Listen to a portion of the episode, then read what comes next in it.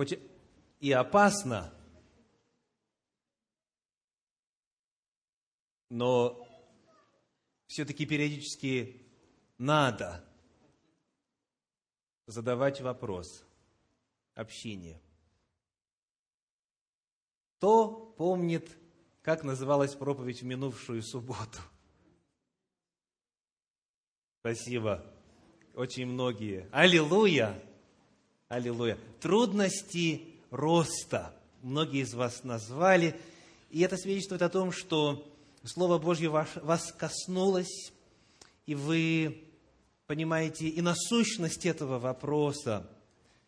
Трудности роста была наша тема в минувшую субботу, и сегодня мы снова к ней возвращаемся, потому что мы продолжаем расти.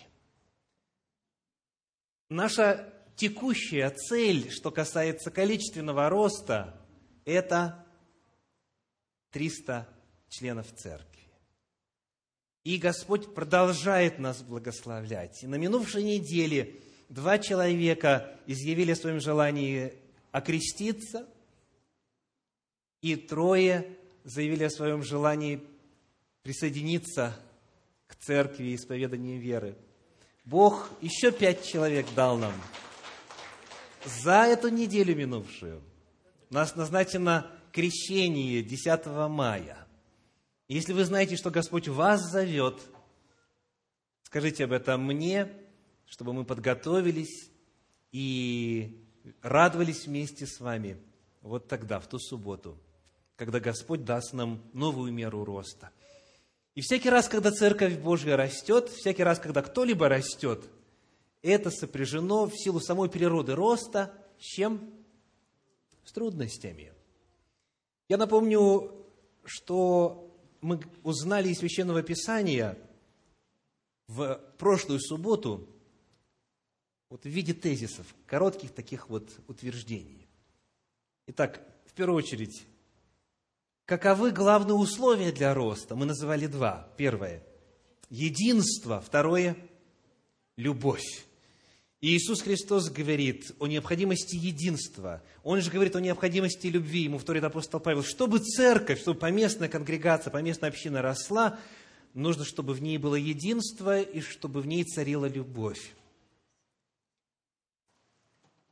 Мы называли некоторые трудности, когда община растет, когда кто-либо растет. И есть трудности естественного порядка, новые люди, новые представления, новые э, взгляды, новые идеи – личностные различия, есть проблемы и трудности такого вот естественного порядка. Но есть, к сожалению, еще и опасности сверхъестественного порядка, которые проистекают от врага рода человеческого, от дьявола и его ангелов. Дьявол чинит свои козни вот той церкви в особенности, которая хочет расти и растет – той церкви, которая молится о росте. И мы видели с вами, как в ключевые моменты истории спасения на земле дьявол особенно активизировался. Потому не мудрено, что и в нашей церкви он пытается повторить э, эпизод разногласий, подозрений, нехристианского формата решения разногласий и так далее. Но слава Господу за то, что в нем есть сила – для преодоления любого конфликта, любого разногласия. И в результате прохождения через вот этот вот опыт осмысления, сравнения, дискуссии и так далее, выяснения отношений, в результате мы еще более крепкими становимся в вере своей, еще ближе, еще сплоченнее друг к другу. вот сегодня Моя проповедь называется «Трудности роста». Часть вторая. Трудности роста. Часть вторая. И мы посмотрим с вами на ответы, которые дает Господь в Своем Слове той церкви, которая хочет преодолевать эти трудности, той церкви, которая желает на основании священного писания все-таки быть победоносной, все-таки расти и завоевывать для Иисуса Христа территорию которую Он нам вручил здесь, в этой местности. И вот здесь, отвечая на вопрос, что делать для преодоления трудностей роста, мы ответим, конечно же, только лишь некоторые моменты.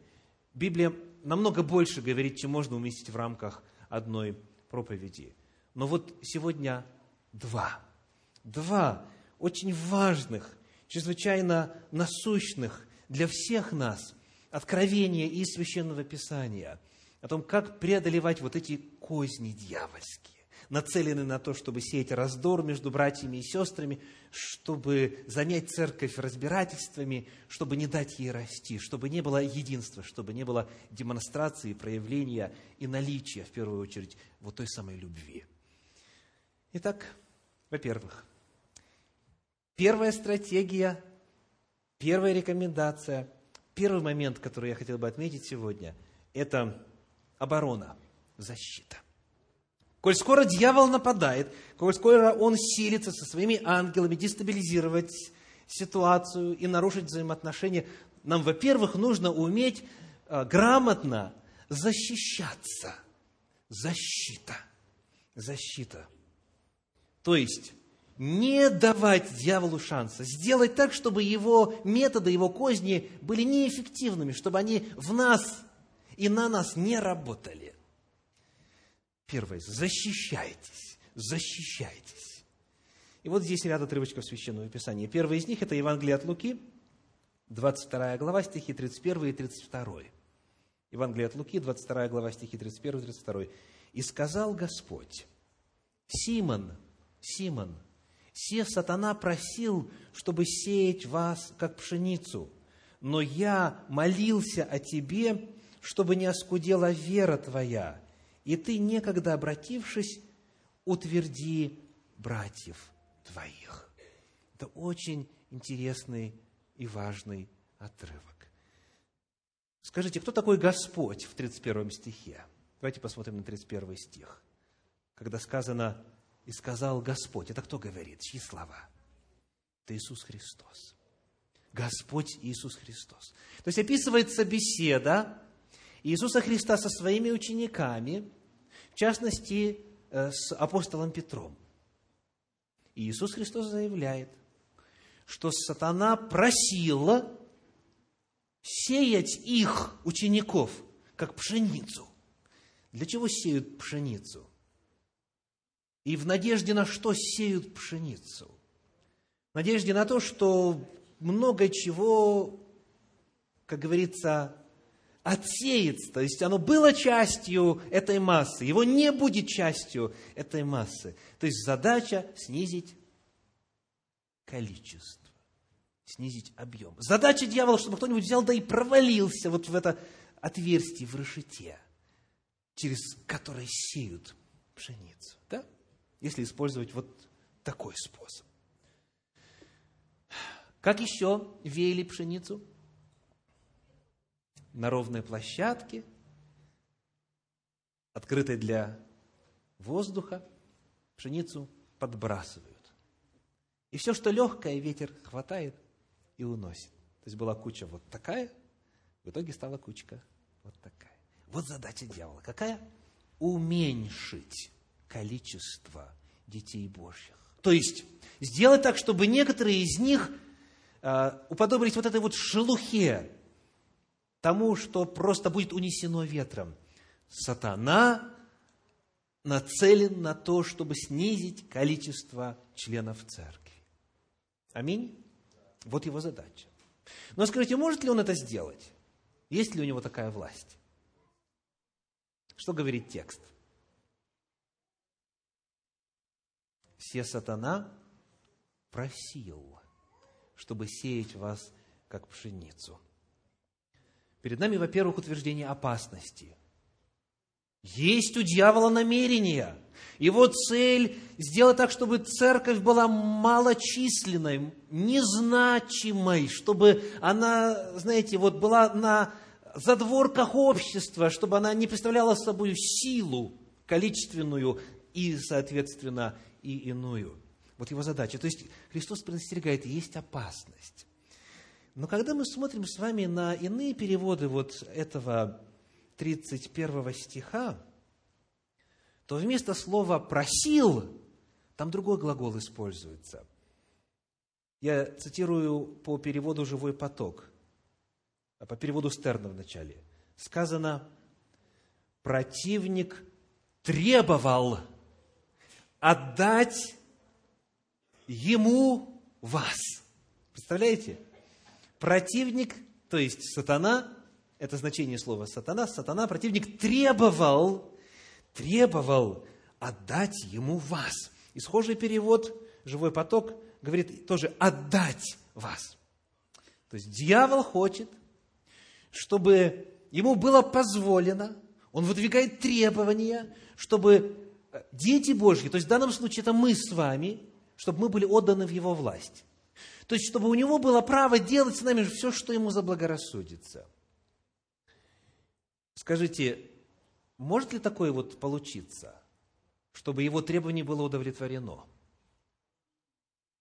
Давайте читать дальше. Чтобы вот эти требования сатаны как-то нейтрализовать. Иисус Христос говорит, 32 стих, «Но я молился» но я молился. Дорогие, если бы не было этой Христовой молитвы, если бы нечего было противопоставить дьяволу в духовном мире, то Церковь Божья была бы погублена сразу тогда же, еще в первом веке. Дьявол требует и сейчас мы узнаем, на каких основаниях требует. Он хочет количество церкви свести к нулю, но дьяволу нужно что-то противопоставить. И Иисус Христос противопоставляет свою молитву. Я молился о тебе.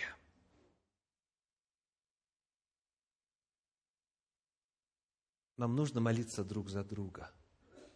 Если вы знаете, что кто-то духовно ослабевает, вы видите, уже нету 2-3 недели, 2-3 месяца, а то и больше – на собраниях народа Божия. Обязательно начинайте молиться. Если вы узнаете что-нибудь еще, что показывает на слабость духовную, обязательно начинайте молиться за этого человека. Потому что без молитвы требования дьявола могут быть удовлетворены. Бог справедлив. Он действует в рамках закона. Он никогда не дает поблажек. Он не может дать поблажек.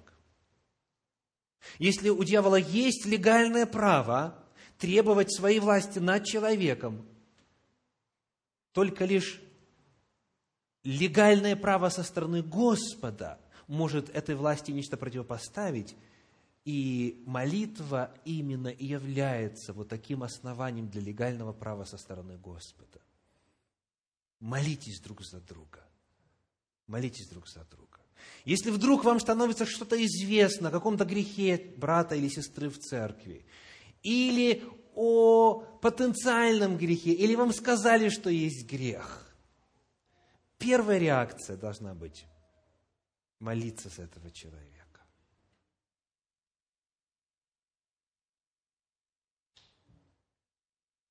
Я молился тебе, 32 стих чтобы не оскудела вера твоя. Слово «оскудела» что будет означать? Уменьшилась. Да? В оригинале использует со слова, которое означает крах веры. Вот посмотрите на английский перевод. But I have prayed for you. Я молился тебе, that your faith fail not, чтобы она не исчезла, чтобы она не пропала. То есть, у нас здесь с вами одновременный ответ на вопрос, в каких случаях у дьявола появляется законное право действовать в жизни верующего. Когда вера ослабевает, когда вера уменьшается, когда вера пропадает. Причина, по которой дьявол может получить доступ и власть над кем-либо из нас, заключается в состоянии нашей веры – если вера оскудевает, значит, для дьявола открываются двери. Я молился о тебе, чтобы не оскудела вера твоя. И ты некогда, еще одно ключевое слово, обратившись. Скажите, что означает обратиться. Это опыт и переосмысления, а главное, это опыт изменения жизни. Ты обратиться должен. И когда обратишься, то есть если был грех, необходимо восстановить все, необходимо покаяться пред Господом, необходимо исправить. И тогда у дьявола исчезает право пытаться воздействовать на народ Божий. Ты некогда обратившись, что сделай? Утверди братьев твоих. То есть, всякий человек, который согрешил, вера которого ослабла, но который по молитвам братьев и сестер был восстановлен, когда он обратился, когда он вернулся, он теперь призван помогать другим, подкреплять других, укреплять их, утверждать их в вере, содействовать их духовному росту. Необходимо подкреплять друг друга. Итак, этот отрывочек рисует нам общую картину. Повторим. Дьявол требует иметь над нами власть. И он ее обретает когда? Когда ослабевает вера.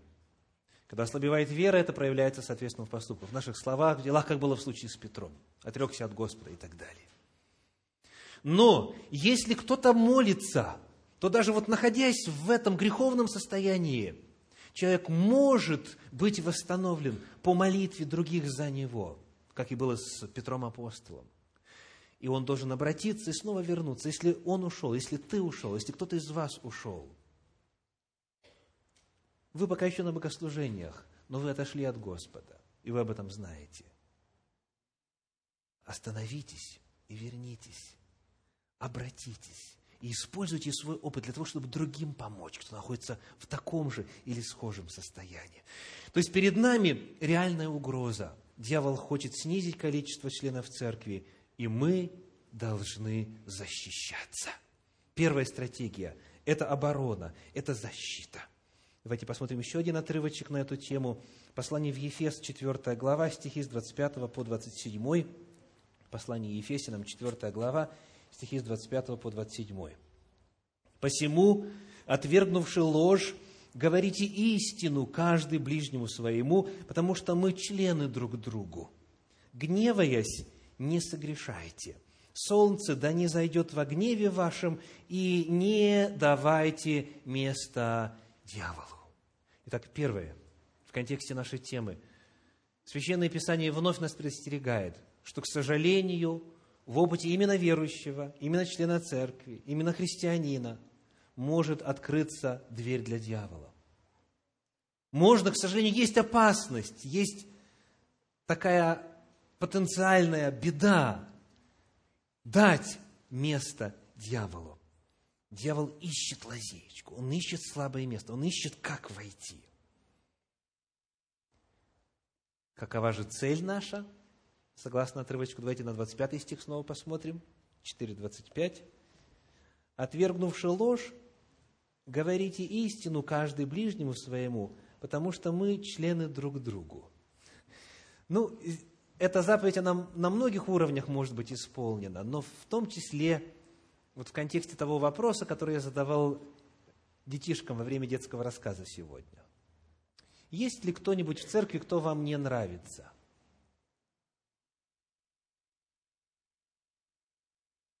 Есть? Вот та самая манера выражаться, манера макияж накладывать, манера платье выбирать или отсутствие оного, то, как человек мыслит, то откликается ли он на призыв славить Господа и благословлять Господа, и делать это всем естеством своим, и много-много-много других вопросов – они могут стать причиной того, что нам кто-то не нравится. Согласны? Есть у вас люди, которые вам, ну вот, не нравятся? Есть? Имеется в виду здесь, в церкви.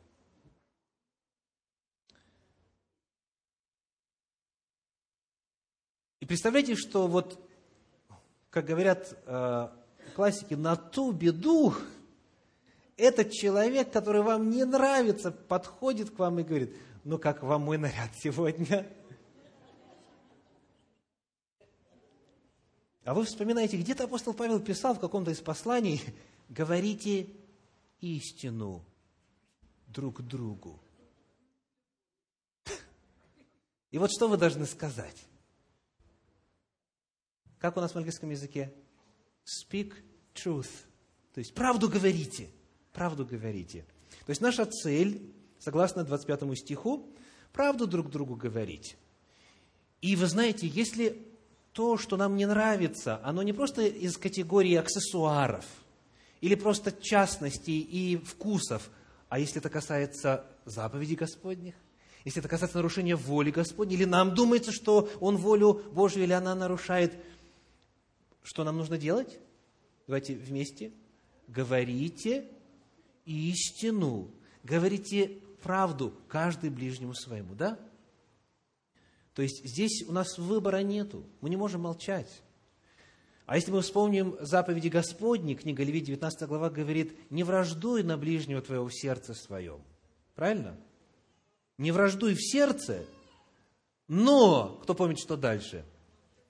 Обличи ближнего твоего, и не понесешь за него греха.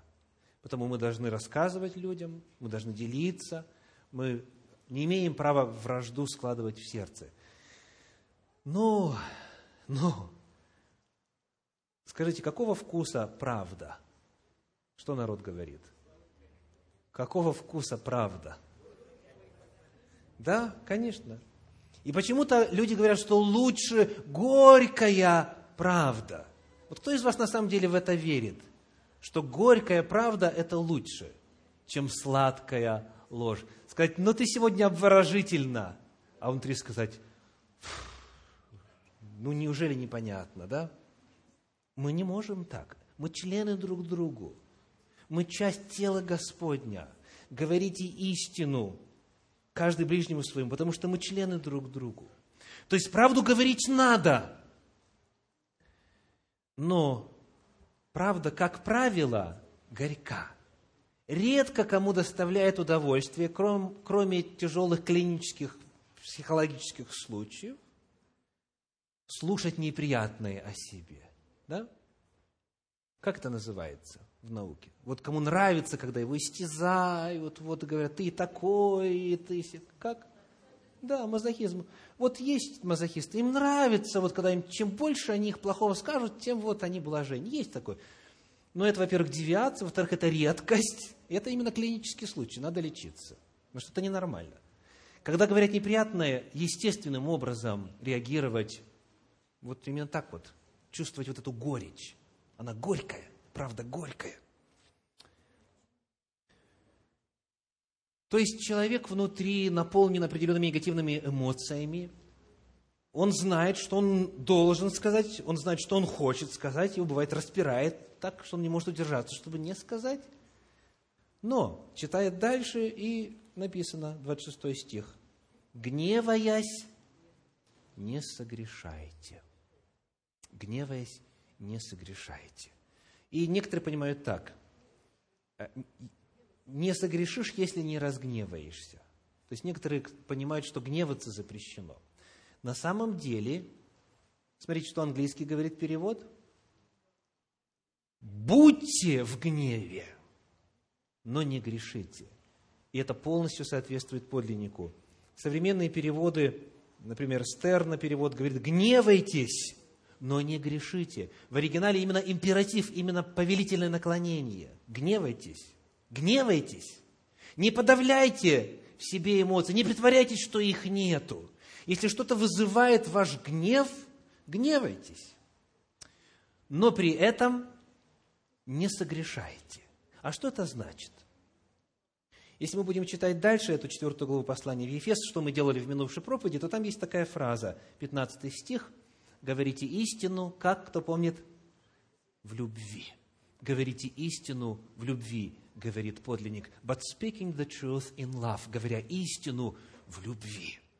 Итак, мы должны говорить правду друг другу, мы должны быть открыты перед другом, выражать свой гнев мы и можем, и призваны, это именно повеление, но при этом нельзя грешить. А когда грех, дальше текст что говорит – солнце да не зайдет в гневе вашем. То есть, если человек переносит недобрые чувства к своему брату или сестре, если он в сердце сохраняет злобу, какой-то негативизм на следующий день, и потом на следующую неделю и так далее, он грешит.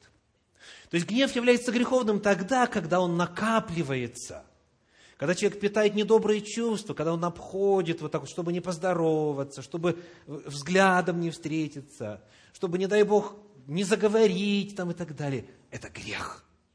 Вот это грех.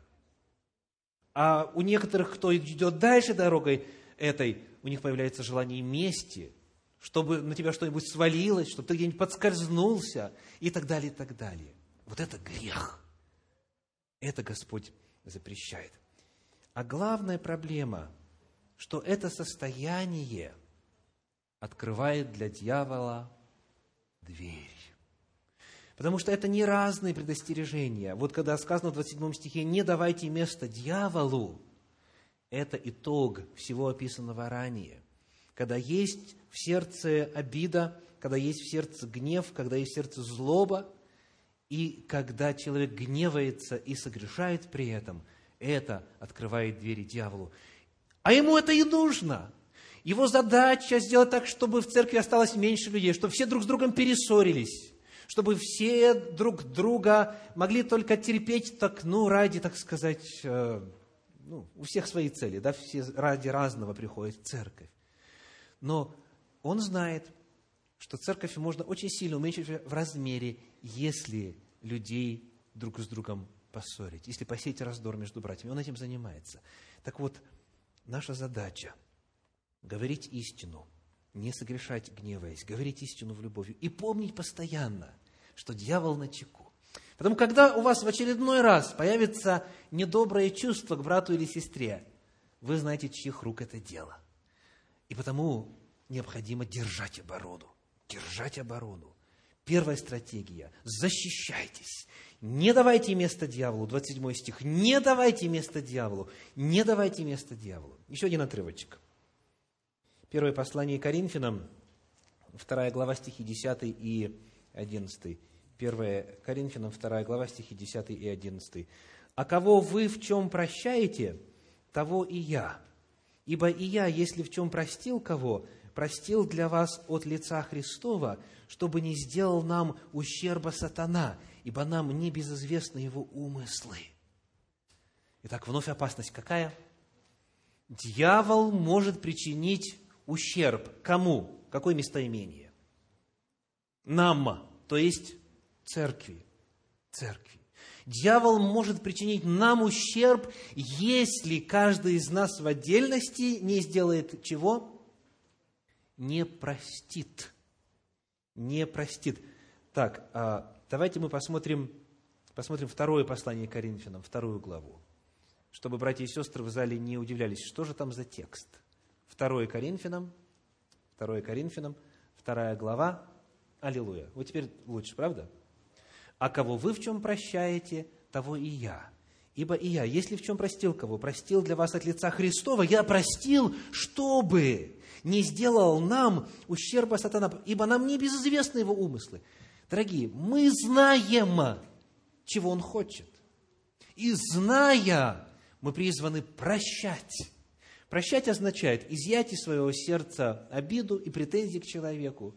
И, как говорят американцы, just let it go. И просто взять и отказаться. Простить в оригинале афиями означает отпустить.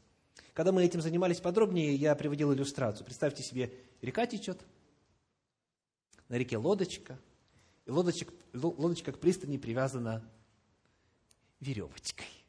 И веревочка в ваших руках. В лодке находится что? Обида. Что значит простить? Отпустить. Все. Отпустили. И, как говорится, нехай собі плыве. Да? Все. Зачем это вам надо? Пусть себе плывет. Афиями еще кое-что означает. Этот глагол означает взять и выбросить. И когда я эту проповедь вам рассказывал, я взял таки и запульнул ручкой в камеру. Не попал. Но афимия означает взять, именно метнуть. Это описывает метание копья. Вот это вот обида, это тяжесть. Зачем она вам? Возьмите из своей души, достаньте ее и что? И выбросьте.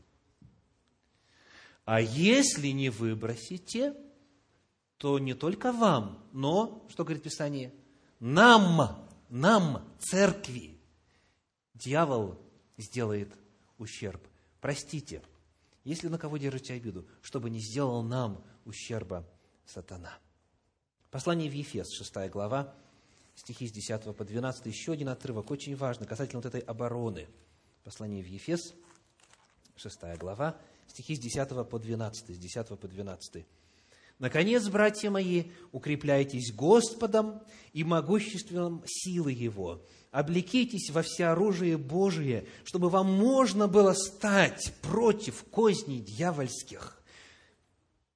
Потому что наша брань не против крови и плоти, но против начальств, против властей, против мироправителей тьмы века сего, против духов злобы поднебесной.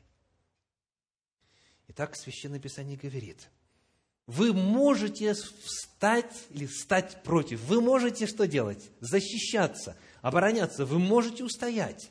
Первое, держите оборону. И делайте это, помня одну очень важную истину. 12 э, стих. Наша брань не против крови и плоти. Что это означает? Наша битва не против людей. Настоящая битва не между братом и сестрой, сестрой, сестрой, братом, братом и так далее в церкви. Нет. Эта битва не между вами. Она может очень персонифицироваться, и вы можете всю свою злобу, может быть, направлять на какую-то человеческую личность. Но не он враг, не она враг. Наша брань не против крови и плоти. Потому не сражайтесь друг с другом. Это самое худшее, что можно делать. Не сражайтесь друг с другом. Не нужно. Это непродуктивно. Скажите, кто выиграл во Второй мировой войне? Кто выиграл во Второй мировой войне? Ну, мы всегда думали, что Советский Союз, да, Приехали в Америку, американцы считают, что это их победа, они победили во Второй мировой войне. Если вы спросите в другой стране, они скажут, что это мы победили, да, и так далее. А на самом деле кто победил? Никто из участвовавших в войне не победил. Каждая страна проиграла, потому что потерпела страшный урон. Даже миллионы людей погибло. Семьи были опустошены, села были опустошены, города были опустошены. Если мы берем только человеческие жертвы, это страшное дело. Вот, то есть, когда мы рассуждаем о том, кто победил в войне, то многие мыслят в категориях, кто оказался сильнее. Но в войне никогда не бывает. Если война идет, если сражение происходит, никогда не бывает победителей. Потому что все несут урон. А победитель кто? тот, кто отказался от войны. Единственный способ победить – это избежать войны, избежать столкновения, не соглашаться драться, не соглашаться ввязываться. И в особенности, когда мы с вами говорим о взаимоотношениях внутри церкви, побеждает только дьявол. Тогда, когда двое начинают выяснять отношения, кто прав, кто виноват. Других победителей нету. Даже если вам удалось доказать, и даже если вы правы, даже если вы правы по воле Божьей и так далее, вы доказали это. Но в результате вы друг с другом больше не общаетесь, или вы холоднее друг к другу стали, или вы, не дай Бог, еще хуже того, друг к другу что-то недоброе в сердце сохраняете. Дьявол победил. Потому первое, по этому отрывочку. Помните, говорит апостол, наша брань не против крови и плоти. Не это наш враг. Помните, не это наш враг. Помните, кто настоящий враг. Это духи злобы поднебесной. Это дьявол. Это вся его команда. Это вся структура этих вот темных сил. Потому, дорогие, не поддавайтесь на провокацию. Не поддавайтесь на провокацию. Если кто-то вам что-то сказал или сделал, или вы думаете, что-то вам сказал или сделал неправильно, в нарушении воли Божьей и так далее, обиду причинил и так далее, и так далее, Не дайте вовлечь себя в споры, не дайте затянуть себя в выяснение обстоятельств, не дайте обиде поселиться в вашем сердце, не поддавайтесь на провокацию. В книге Экклесиаст об этом сказано так. Экклесиаст 7 глава стихи с 20 по 22, Экклесиаст 7 глава с 20 по 22. «Нет человека праведного на земле, который делал бы добро и не грешил бы». Слышите? Нет человека праведного на земле, который делал добро и не грешил бы. И вот теперь практические выводы. Поэтому не на всякое слово, которое говорят, обращай внимание, чтобы не услышать тебе раба твоего, когда он злословит тебя. Ибо сердце твое знает много случаев, когда и сам ты злословил других. Аминь. Давайте громче. Вот кто верит, кто знает за собой этот грех, я еще раз прочитаю. Ибо сердце твое знает много случаев, когда и сам ты злословил других. Сам ты злословил других. Аминь? Аминь.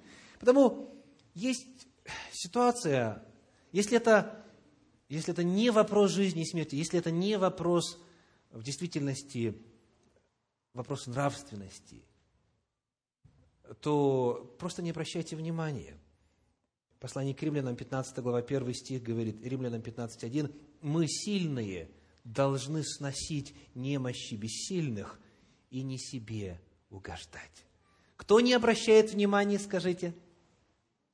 Тот, кто сильнее. Сильнее не тот, у кого больше словарный запас. И, извините за грубое выражение, лужонее глотка. Победил не тот, кто крикливее, не тот, у кого побольше бранных слов в запасе или унижающих. Не тот победил, а победил тот и сильнее тот, кто не заметил, кто снес немощь бессильного. И все. Прощает тот, не обращает внимания тот, подает первым руку тот, кто сильнее. Вы сильные, сносите немощи бессильных. Ну что ж, это была первая стратегия. Еще коротко один стих, Бытие 45, 24. Бытие 45, 24. «И отпустил братьев своих», об Иосифе идет речь, «и отпустил братьев своих, и они пошли, и сказал им, не ссорьтесь на дороге». Не ссорьтесь на дороге. Все мы с вами идем. Мы идем в Царствие Божье. Это путь Господень. Дорогие, не ссорьтесь на дороге. Этого, это того не стоит. Дьявол хочет, чтобы вы ссорились. Наша цель – никого не потерять на пути. Итак, во-первых, что мы делаем, когда дьявол нападает на церковь, ищет возможности нас разобщить, разъединить и так далее? Мы, мы держим оборону, мы защищаемся, мы можем устоять, мы можем облечься силой Господней, взять доспехи Господни и устоять. Не давайте место дьяволу, не подавайтесь на провокацию. Но оказывается, мы на гораздо более способны, согласно Слову Божьему. Мы не только держим защиту. Давайте посмотрим на Евангелие от Матфея, 16 главу, 18 стих. Евангелие от Матфея, глава 16, стих 18 говорит. «Я говорю тебе, ты, Петр, и на сем камне я создам церковь мою, и врата ада не одолеют ее». Я создам церковь, Христос говорит, я создам церковь мою, и врата ада не одолеют ее. Вот эту фразу, кое с кем мы ее уже исследовали ранее, эту фразу. Что означает фраза «врата ада не одолеют ее»? Ну, во-первых, на ассоциативном уровне, о чем это обетование? Многие рисуют себе такую картину. Церковь защищается. Вокруг церкви крепостные стены, высокие башни, массивные ворота, способные выдержать натиск стенобитных машин. И многие думают, что Христос здесь обетование оставил такое, что церковные ворота выдержат. Дьявол и бес не войдет в церковь, ему не удастся уничтожить церковь. То есть оборона будет крепкой. Если вы так думаете, тогда вам вопрос – Скажите, о чьих воротах идет речь здесь? Это не ворота церкви, которые устоят, а ворота ада. Это ворота ада. Тогда вопрос, кто защищается? Церковь или ад? Кто защищается? Скажите, ворота – это оружие защиты или оружие нападения? Это защиты. И чьи это врата, еще раз? Ада. Кто защищается? Ад защищается. Не церковь, ад защищается. Давайте посмотрим, как это передается в иных переводах. Вот вы видите перевод короля Якова, да? Сказано, «And the gates of hell shall not prevail against it». И врата ада, кто переведет, не устоят против нее.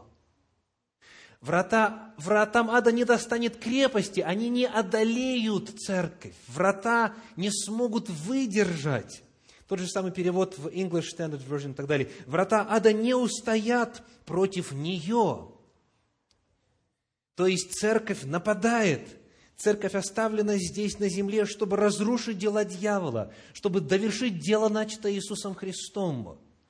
В Священном Писании сказано, книга Откровения, 1 глава, стихи 17 и 18. Откровение, 1 глава, стихи 17 и 18. Сказано, и когда я увидел его, то пал к ногам его, как мертвый.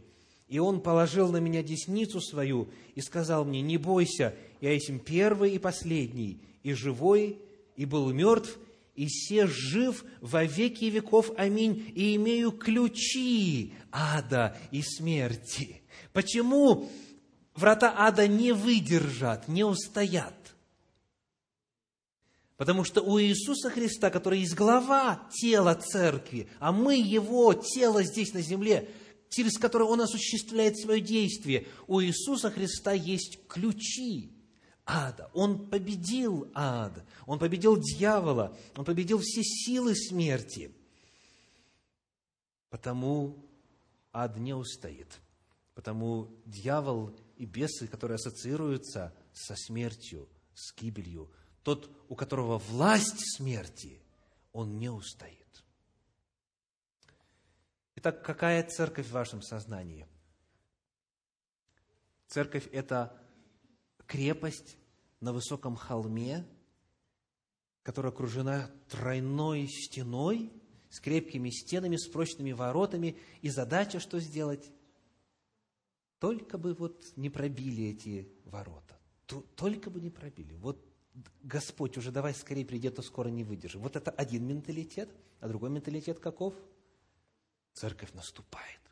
Это тело Иисуса Христа, у которого есть власть здесь на земле. И церковь побеждает дьявола, церковь побеждает бесов. Для этого она на земле оставлена. Обетование Иисуса Христа таково, что дьявол будет побежден благодаря церкви. Кто скажет аминь на это? Мы не только защищаемся, да, мы защищаемся, но мы призваны нападать. У нас именно такая цель. И для этого Иисус Христос нас всем снабдил. Об этом можно очень много говорить, и нужно об этом много говорить. И будет еще больше сказано. Но хотя бы э, несколько моментов. Евангелие от Луки, 10 глава, стихи 17 по 19. Евангелие от Луки, 10 глава, стихи 17 по 19.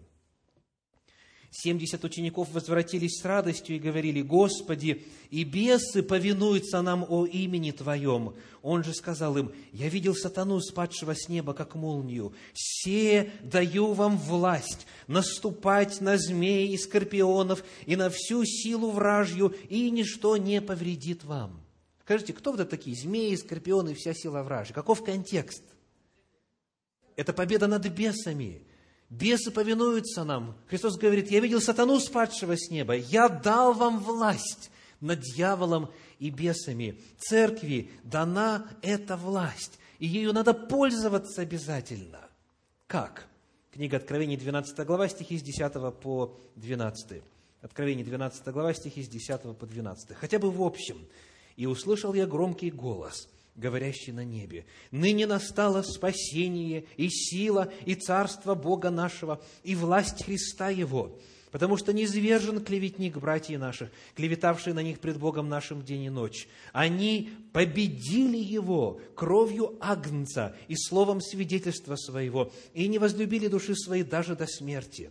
Итак, веселитесь небеса и обитающие на них, горе живущим на земле и на море, потому что к вам сошел дьявол в сильной ярости, зная, что немного ему остается времени. Перед нами парадокс. С одной стороны сказано, что дьявол побежден, да?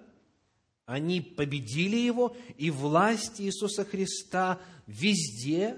А с другой стороны сказано, дьявол знает, что ему немного остается времени. То есть он еще продолжает жить, он еще продолжает действовать, он еще продолжает искушать и так далее. Так вот, номер один, что очень важно нам сегодня в контексте этой проповеди унести из этого отрывочка. Скажите, что знает дьявол? Что знает дьявол? Он знает, что он побежден. Он знает, что ему немного осталось времени. Он знает, что те, у кого есть кровь Агнца и слово свидетельства, что они его побеждают и будут побеждать всякий раз, при всяком столкновении, при всякой конфронтации. Они будут победителями. Они победили его. Он об этом знает. И вы знаете, какой главный вопрос? Знает ли об этом церковь? Церковь, вы знаете об этом? Знаете ли вы об этом? Знаете ли вы, что дьявол вас боится? Не вас, как людей, потому что вы плоть и кровь, а он дух, а вас, как тело Иисуса Христа на земле. Вас, как наделенных властью во имя Иисуса Христа, совершать все великие дела, которые Иисус Христос створил и сказал, верующий в Меня еще больше сотворит. Вот ключевой вопрос. То есть, пользуетесь ли вы этой властью – Пользуетесь ли вы властью, которая дана вам наступать на всякую силу вражью? Они победили его чем? Кровью Агнца и словом свидетельства своего. Кровь Агнца – это исторический факт. Она уже пролита во искупление грехов всего мира, и в ней нужно обрести прощение грехов, нужно войти в завет с Господом, необходимо окреститься, необходимо стать частью тела Церкви Христа. И вот обретя этот статус, необходимо дальше что делать? Словом, свидетельство своего побеждать дьявола. То есть оружие против дьявола – это слово. Вот это настолько просто. Это слово. После того, как мы обрели свободу в крови Иисуса Христа и свой новый статус. Итак, слово. Какое слово? Что делал Иисус Христос, когда дьявол его искушал в пустыне? На все три искушения он говорил, написано. И смотрите, удивительное дело, ну, для некоторых удивительно. Как только Иисус Христос цитировал Слово Божье с верой, с убежденностью, что происходило? Тот эпизод искушений тут же заканчивался. Все. Это искушение уже не могло повториться. Вот этот эпизод заканчивался, потому что Иисус Христос приводил Слово Божье, Он его провозглашал, и дьяволу деваться некуда. Дьявол пытается вторую уловку. Иисус Христос снова встречает его Словом Божьим. Третью – Словом Божьим. И что? И все. Сказано, отошел от него дьявол до времени. Потом снова через время пришел, но всякий раз Иисус Христос одерживал победу. Чем? Словом. Дорогие, в Библии о нашем статусе, о статусе верующего в Иисусе Христе сказано очень много. О нашей власти – над дьяволом и демонами сказано очень много. И потому единственное, чего кому-то может не доставать, это номер один – знание вот всего того, что сказано, что есть истина во Христе Иисусе, что уже состоялось, что уже реально. И второе, что, чего не достает, чего может не доставать? Веры в то, что если Бог сказал, то значит оно так и есть. Если Бог сказал, значит, это реальность. Поэтому призываю вас, если вы, например, сейчас подвергаетесь атаке дьявола в отношении какой-то слабости вашего характера, вы знаете, что это его рук дело. В Библии есть обетование, которое говорит о вашей слабости характера. И есть обетование, которое провозглашает победу Иисуса Христа над дьяволом, который приносит это искушение.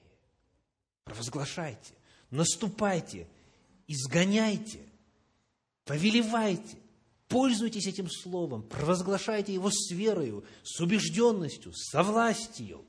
Вам дана власть быть чадами Божьими. И дьявол знает, что как только вы начнете это делать, он вынужден будет уйти. Я был свидетелем этому в своем духовном опыте неоднократно. Однажды, помню, позвонила мне одна женщина, которая приходила на программу «Разрушенные проклятия», но, но не смогла освободиться. Стала пропускать, и не состоялось у нее освобождение. И она знала, ибо свидетельствовала, и я знал, что она одержима. И вот она звонит мне, и вы знаете, как дьявол работает? Именно в тот момент, когда ну никак времени нет, почти совсем. Осталось буквально несколько минут, чтобы вот успеть закончить подготовку и выехать на, на встречу с народом Божьим и так далее. Но человеку нужна помощь. И вот начинается разговор, и все слова, которые я говорю, они вообще не только не воспринимаются, но их как будто и не слышит человек на том конце провода. То есть, как говорят на Руси, как об стенку горох. Бросила у нас. Вот. И вы знаете, я уже и так, и по-другому, и логику включаю, и эмоции присоединяю и так далее. Ничего не работает. И потом я говорю, у меня же есть власть. И так, чтобы она не услышала, потому что зачем человека оскорблять, он не понимает, о чем идет речь. Я продолжаю слушать, а человек говорит, не переставая, говорит, говорит, говорит, и именно богохульство происходит. То есть страшно, что человек говорит.